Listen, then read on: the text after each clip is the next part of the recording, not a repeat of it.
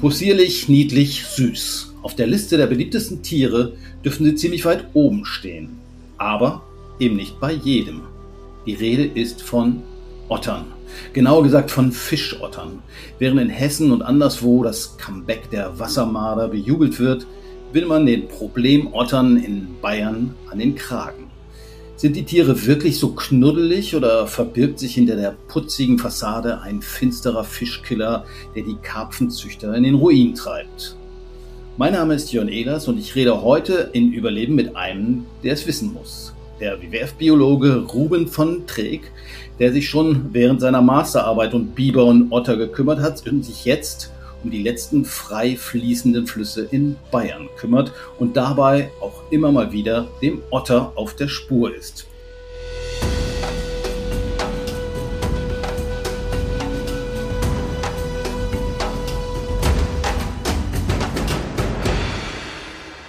Herzlich willkommen, Ruben. Hallo Jörn. Van Treek hört sich irgendwie holländisch an, also jedenfalls nicht bayerisch, oder? Ja, das ist korrekt. Also ich bin auch nicht aus Bayern. Ursprünglich äh, komme ich aus dem Rheinland. Ich bin in der Nähe von Köln aufgewachsen. Ah, okay. Mein Vater kommt vom Niederrhein, daher der Name. Van Treek. Am Niederrhein gibt es ja Otter? Genau, da gibt es übrigens auch Otter. Echt? Ja, ja, genau. Also die Otter sind ja weitestgehend ausgestorben gewesen und dann gab es halt so Reliktpopulationen im Bayerischen Wald in Tschechien und die wurden dann immer mal wieder für Wiederansiedlungsprojekte genutzt, um dann in den eher westeuropäischen Ländern diese Wiederansiedlungsmaßnahmen voranzutreiben.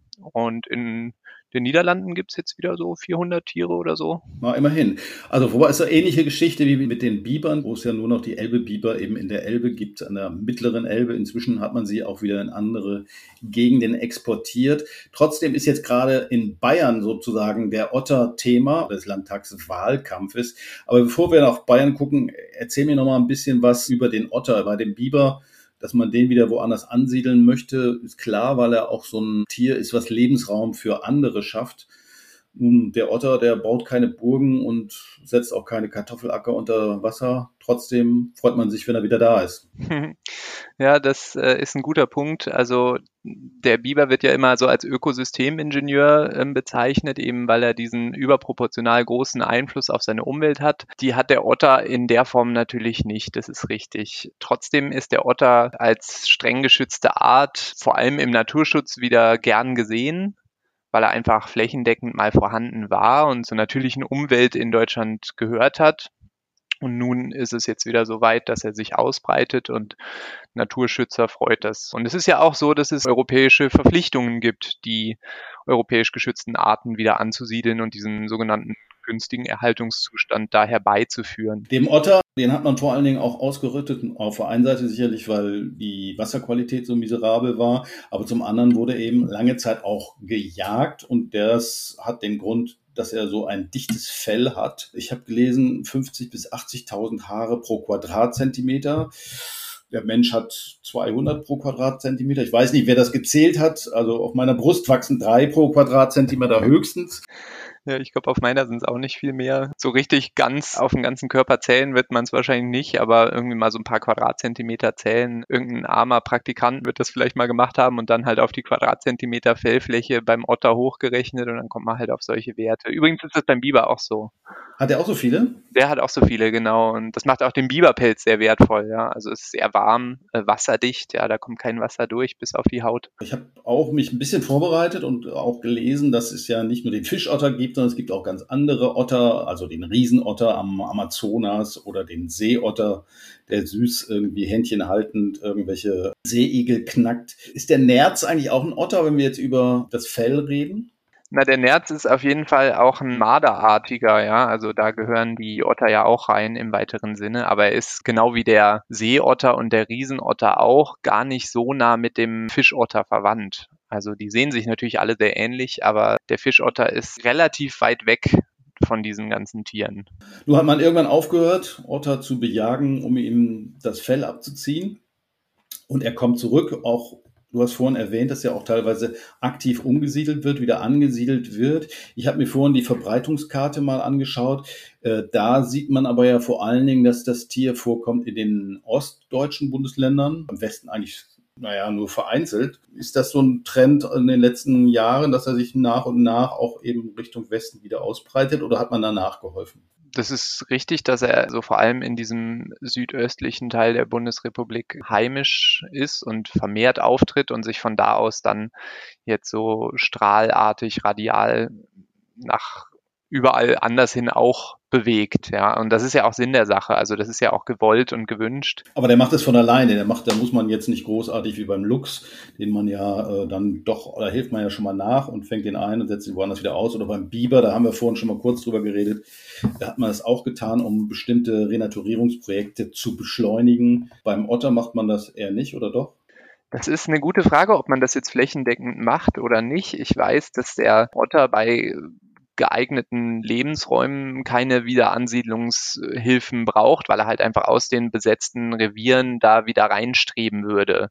Also da würde es vielleicht eher so sein, dass man sagt, man schaltet alle möglichen Sterblichkeitsfaktoren, also wie zum Beispiel Tötung im Straßenverkehr, illegale Wilderei und so weiter aus und unterstützt dann indirekt die Ausbreitung der Population. Aber wieder Ansiedlungsprojekte für Otter, die habe ich nicht auf dem Schirm, wo die jetzt in welchen Bundesländern, in welchen Regionen ablaufen. Also gibt es wahrscheinlich schon, aber ich wüsste jetzt gerade nicht wo. Okay, macht ja nichts. Apropos Todesarten, was Otter und Biber gemeinsam haben, ist, dass viele von ihnen im Straßenverkehr ums Leben kommen. Bei dem Otter kommt hinzu, dass er angeblich nicht gerne unter Brücken durchschwimmt und stattdessen irgendwie oben drüber geht. Und das ist wiederum schlecht, weil viele von denen dann überfahren werden. Ist das tatsächlich so? Und was kann man tun, um das zu vermeiden? Ja, genau. Also unter den Brücken durchschwimmen machen sie tatsächlich nicht so gerne. Man könnte dieses Problem ein bisschen entschärfen, indem man halt rechts und links des Gewässers unter den Brücken dann halt so Laufwege anlegt. Das können einfache Bretter sein, das können aber auch Steinschüttungen sein, die sich dann auch sowieso im Rahmen von Renaturierungsmaßnahmen eignen würden, um das Gewässer an der Stelle aufzuwerten. Und dann könnte man halt diesen Mortalitätsfaktor Straßenverkehr bei der Überquerung dann auch da ein bisschen runterschrauben, ja. Gut, wir haben darüber geredet, dass man versucht, den Otter wieder anzusiedeln. In Bayern geht es jetzt genau andersrum. Da redet man jetzt darüber, dass man die Tiere wieder abschießen möchte oder loswerden will, weil sie eben so viel Fisch fressen.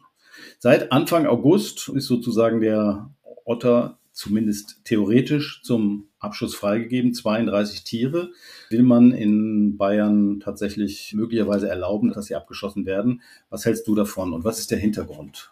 Also der Hintergrund ist, dass die Otter in den Fischzuchtanlagen der bayerischen Teichwirtschaft relativ große finanzielle Schäden anrichten können. Das kann so weit gehen, dass Fischzüchter auch ihren Betrieb aufgeben müssen, so richtig hundertprozentig quantifiziert ist es nicht, aber dass es ein wirtschaftlicher Faktor ist, ist, glaube ich, unbestritten. Das glaube ich, aber bei 500 Ottern in Bayern und äh, 10.000 Teichwirten kann das ja so viel dann auch nicht sein. Wobei man natürlich dazu sagen muss, 10.000 Teichwirte, das sind keine hauptberuflichen. Davon gibt es tatsächlich nur 200, wenn die Statistik, die ich gelesen habe, stimmt. Also ist das nicht vielleicht auch ein bisschen dramatisiert? Ich meine, dass ein Otter Fisch frisst, ist klar. Ja, also es gibt Vertreter von Naturschutzverbänden, die das als politisches Manöver identifizieren, diese Aktion. Gerade jetzt im Kontext der äh, anstehenden Landtagswahlen, dass halt die konservative Regierung sagt, dass sie sich auf die Seite der Teichwirte stellt und äh, dann halt, wenn Naturschutzverbände und vielleicht auch die Grünen dann dagegen agieren, dass halt diese äh, offensichtlich rechtswidrige Verordnung, die jetzt da erlassen wurde, gekippt wird dass sie dann halt sagen können, hey, wir stehen auf eurer Seite und die anderen haben halt wieder nur die Natur im Sinn oder wie auch immer oder haben dieses verblendete Naturverständnis und in unserer Kulturlandschaft muss Natur gemanagt werden. Das sind ja immer dann diese Schlagworte, die so fallen. Okay, man muss natürlich andererseits auch sagen, okay, klar, wenn ich so ein Teichbesitzer bin und der macht den leer, dann bin ich erstmal sauer. Aber es gibt natürlich auch Entschädigungszahlungen, wobei man auch da sagen muss, äh, wenn die Zahlen stimmen, dann haben sich diese Entschädigungszahlungen tatsächlich sehr erhöht in den letzten fünf, sechs Jahren. Also von 200.000 auf über eine Million was sich erstmal viel anhört, aber das verteilt sich natürlich auf sehr viele. Heißt das, dass es auch so viel mehr geworden sind tatsächlich? Hat sich der Otterbestand so gut entwickelt? Ja, das ist auch eine sehr gute Frage, weil es gibt keine besonders zuverlässigen Gesamtpopulationsabschätzungen für die Otter in Bayern. Das ist auch nicht notwendig vom naturschutzrechtlichen Rahmen her, dass man die in Bayern irgendwie zählen muss oder so. Man kann aber schon feststellen, dass die Otterpopulationen zunehmen. Das ist ja auch gewünscht. Der günstige Erhaltungszustand ist allerdings noch nicht erreicht. Und so wie der Otter dann in seiner Population wächst, wächst dann natürlich irgendwie auch korrelativ dann die Schadensersatzhöhe der gesamten Betroffenen, ja. Also es ist schon ein wirtschaftlicher Faktor. Das kann man, glaube ich, nicht in Abrede stellen. Ob das jetzt der einzige Grund ist, warum es den Teichwirten in Deutschland und Bayern schlecht geht, das sei mal dahingestellt. Da gibt es auch deutlich andere Probleme noch, mit denen die konfrontiert sind. Gut, ich meine, der WWF hat ja auch ein Interesse daran an Teichwirtschaft, weil, wenn ich es richtig verstanden habe, sind Teiche wichtig auch für die Biodiversität, also für andere Arten bilden Teiche Lebensraum. Deshalb ist ja zum Beispiel der Karpfen auch ganz oben als Empfehlung auf dem Fischratgeber. Also von daher ist es durchaus sinnvoll, sich mit denen mal zusammensetzen und zu überlegen, was man denn da machen kann. Trotzdem ist so ein bisschen Hysterie, habe ich jedenfalls den Eindruck, äh, auch im Spiel. Ich habe irgendwo gelesen, so ein Otter frisst am Tag ein Kilo Fisch. Okay, das sind, weiß nicht, zwei, drei Fische. Sind das alles Edelfische, die man sonst verkaufen könnte? Oder frisst er auch mal so ein, was weiß ich, Plötz oder äh, Brassen, die sowieso keiner nutzt? Ja, das würde er wahrscheinlich auch tun. Die kommen allerdings natürlich nicht in Teichanlagen in der Intensität vor. Da geht es natürlich schon um Zuchtfische, äh, die dann ein bisschen wertvoller sind. Und es ist halt eine komplizierte Geschichte, wie immer. Ja, also was wichtig ist zu erwähnen, ist, dass die Otter aufgrund ihrer Biologie diese 1,5 Kilo Maximum, die sie da am Tag fressen können, dass sie die nicht auf einmal fressen, sondern in mehreren Häppchen die jagen aber die Fische, die auch größer sind. Ja, also das heißt, sie würden sozusagen jetzt äh, angenommen, sie würden jetzt einen 1,5 Kilo Fisch zum Frühstück jagen, dann würden sie da halt ein Drittel von fressen.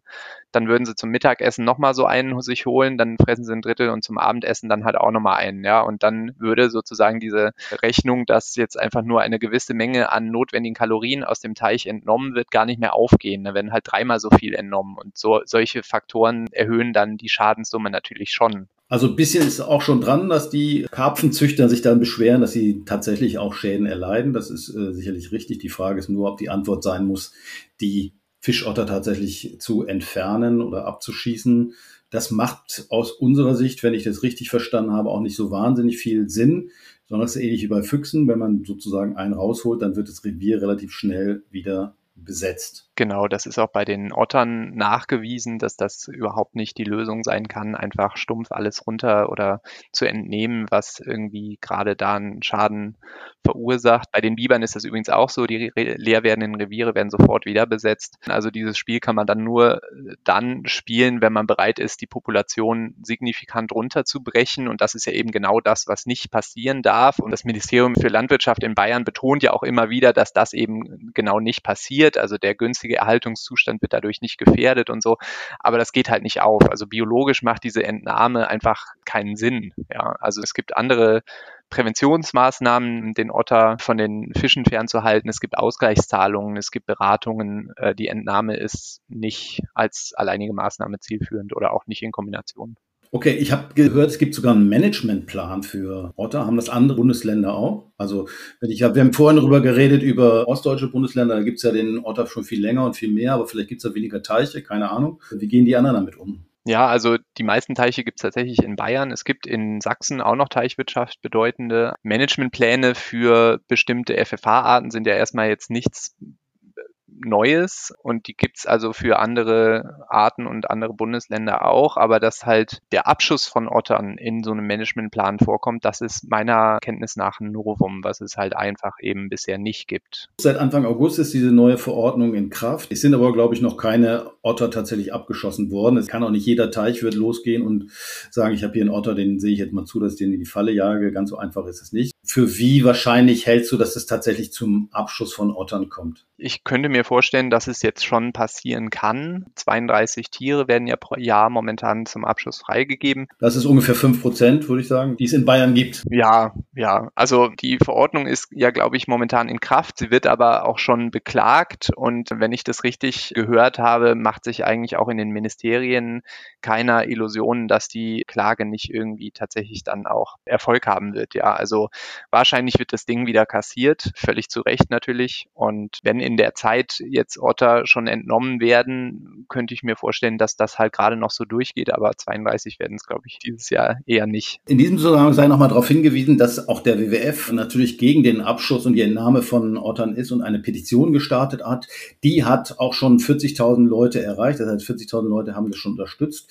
Ich packe euch in die Shownotes auch nochmal den Link dazu, dass wenn ihr euch für die Otter einsetzen wollt, ihr euch dieser Petition gerne anschließen könnt. Jetzt haben wir aber viel über den Otter geredet, aber so sympathisch ist er gar nicht, habe ich gelesen. Unter anderem, dass Otter Robben vergewaltigen. Okay, das sind jetzt aber wahrscheinlich keine Fischotter, sondern das sind wahrscheinlich Seeotter. Die sind ja noch süßer. Genau, das sind Seeotter, von denen da gesprochen wird. Und äh, das wurde tatsächlich von Forschern beobachtet in den Pazifikregionen, also wirklich sehr weit weg von hier. Ja, also wie auch vorhin angesprochen, Seeotter und Fischotter sind nicht sehr nah miteinander verwandt äh, obwohl sie sich natürlich sehr ähnlich sehen. Seeotter sind deutlich größer, deutlich stärker und das wurde tatsächlich beobachtet, ja. Ich habe auch gelesen, dass Otter ja Einzelgänger sind, andererseits aber Seeotter sich immer an den Händchen halten. Also die schwimmen da so Hand in Hand, das sieht so süß aus. Wie geht das zusammen? Das stimmt, das sieht immer sehr drollig aus. Ja, die sind Einzelgänger. Äh, fast alle Marder sind übrigens Einzelgänger oder, oder hauptsächlich Einzelgänger, aber in den Paarungszeiten, da sind dann Männchen und Weibchen doch sehr nah und intensiv zusammen für eine Woche oder zwei und da wird es wahrscheinlich mal beobachtet werden, ja, dass sie sich dann da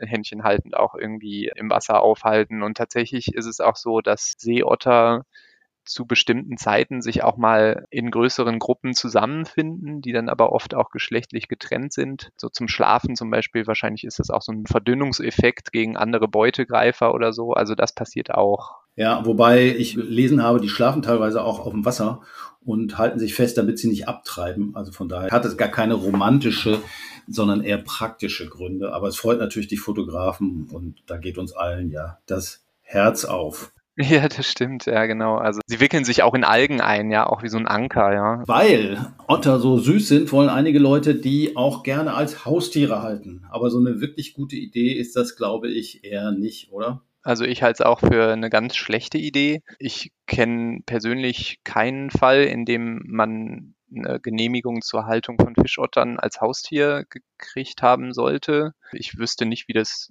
artenschutzrechtlich vertretbar sein sollte.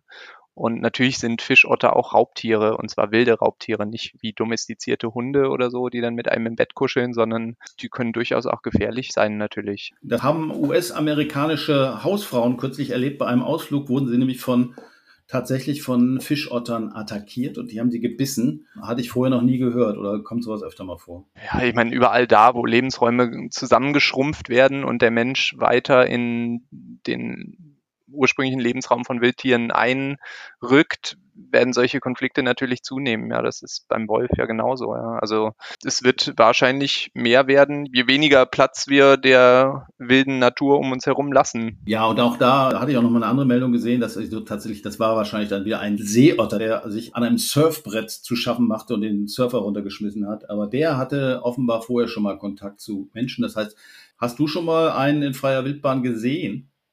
Also ein Seeotter nicht. Ich war noch nicht dort in Nordamerika am Pazifik. Fischotter habe ich in Brandenburg schon mal gesehen. Okay, aber nicht gefangen.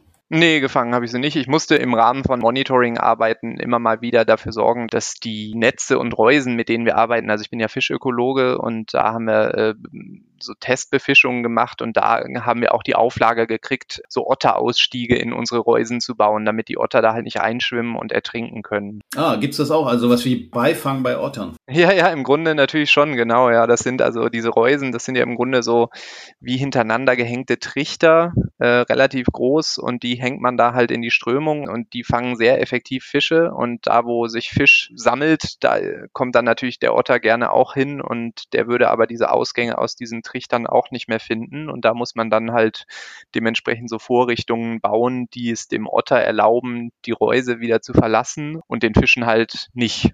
Das ist auch eine Naturschutz- oder eine Artenschutzauflage, die man da kriegt, bevor man überhaupt die Genehmigung für solche Reusen dann erhält. Gut, wir haben über den Konflikt mit Teichwirten gesprochen, aber Otter hm, sind ja nicht nur in Teichen, sondern auch in Flüssen, oder? Ist das nicht auch ein Zeichen für einen gesunden Fluss? Und gibt es überhaupt Lebensraum für Otter in Deutschland, wo die Flüsse ja doch sehr, sehr stark verbaut sind? Wie siehst du das? Ja, das stimmt. Also die Otter gehen natürlich gerne in die Teiche, weil da die Fische einfach zu fangen sind. In einem natürlichen oder naturnahen Gewässer hätten Fische vielleicht mehr Versteckmöglichkeiten äh, vor den Ottern oder anderen Prädatoren, wie auch Kormoran zum Beispiel. Auf der anderen Seite hat einfach ein naturnahes Gewässer auch generell mehr Lebensräume und auch Otter würden vielleicht naturnahe Gewässer eher annehmen als äh, so völlig ökologisch degradierte Gewässer. Von daher ist die Vernetzung von Gewässern und die Renaturierung von Gewässern sicher ein gutes Mittel, um diese Konflikte weiter zu entschärfen. Vielen Dank für deine Hintergrundinformationen, Ruben. Hat mich gefreut. Bis dann. Kurzum, so ein Otter hat's nicht leicht. Listige Mönche haben ihn ähnlich wie den Biber sogar schon mal zum Fisch erklärt, um in der Fastenzeit nicht auf Fleisch verzichten zu müssen. Ganz fauler Trick. Fische frisst der Wassermarder allerdings auch selber und genau das macht ihn nicht gerade zum besten Freund von Anglern und Teichwirten.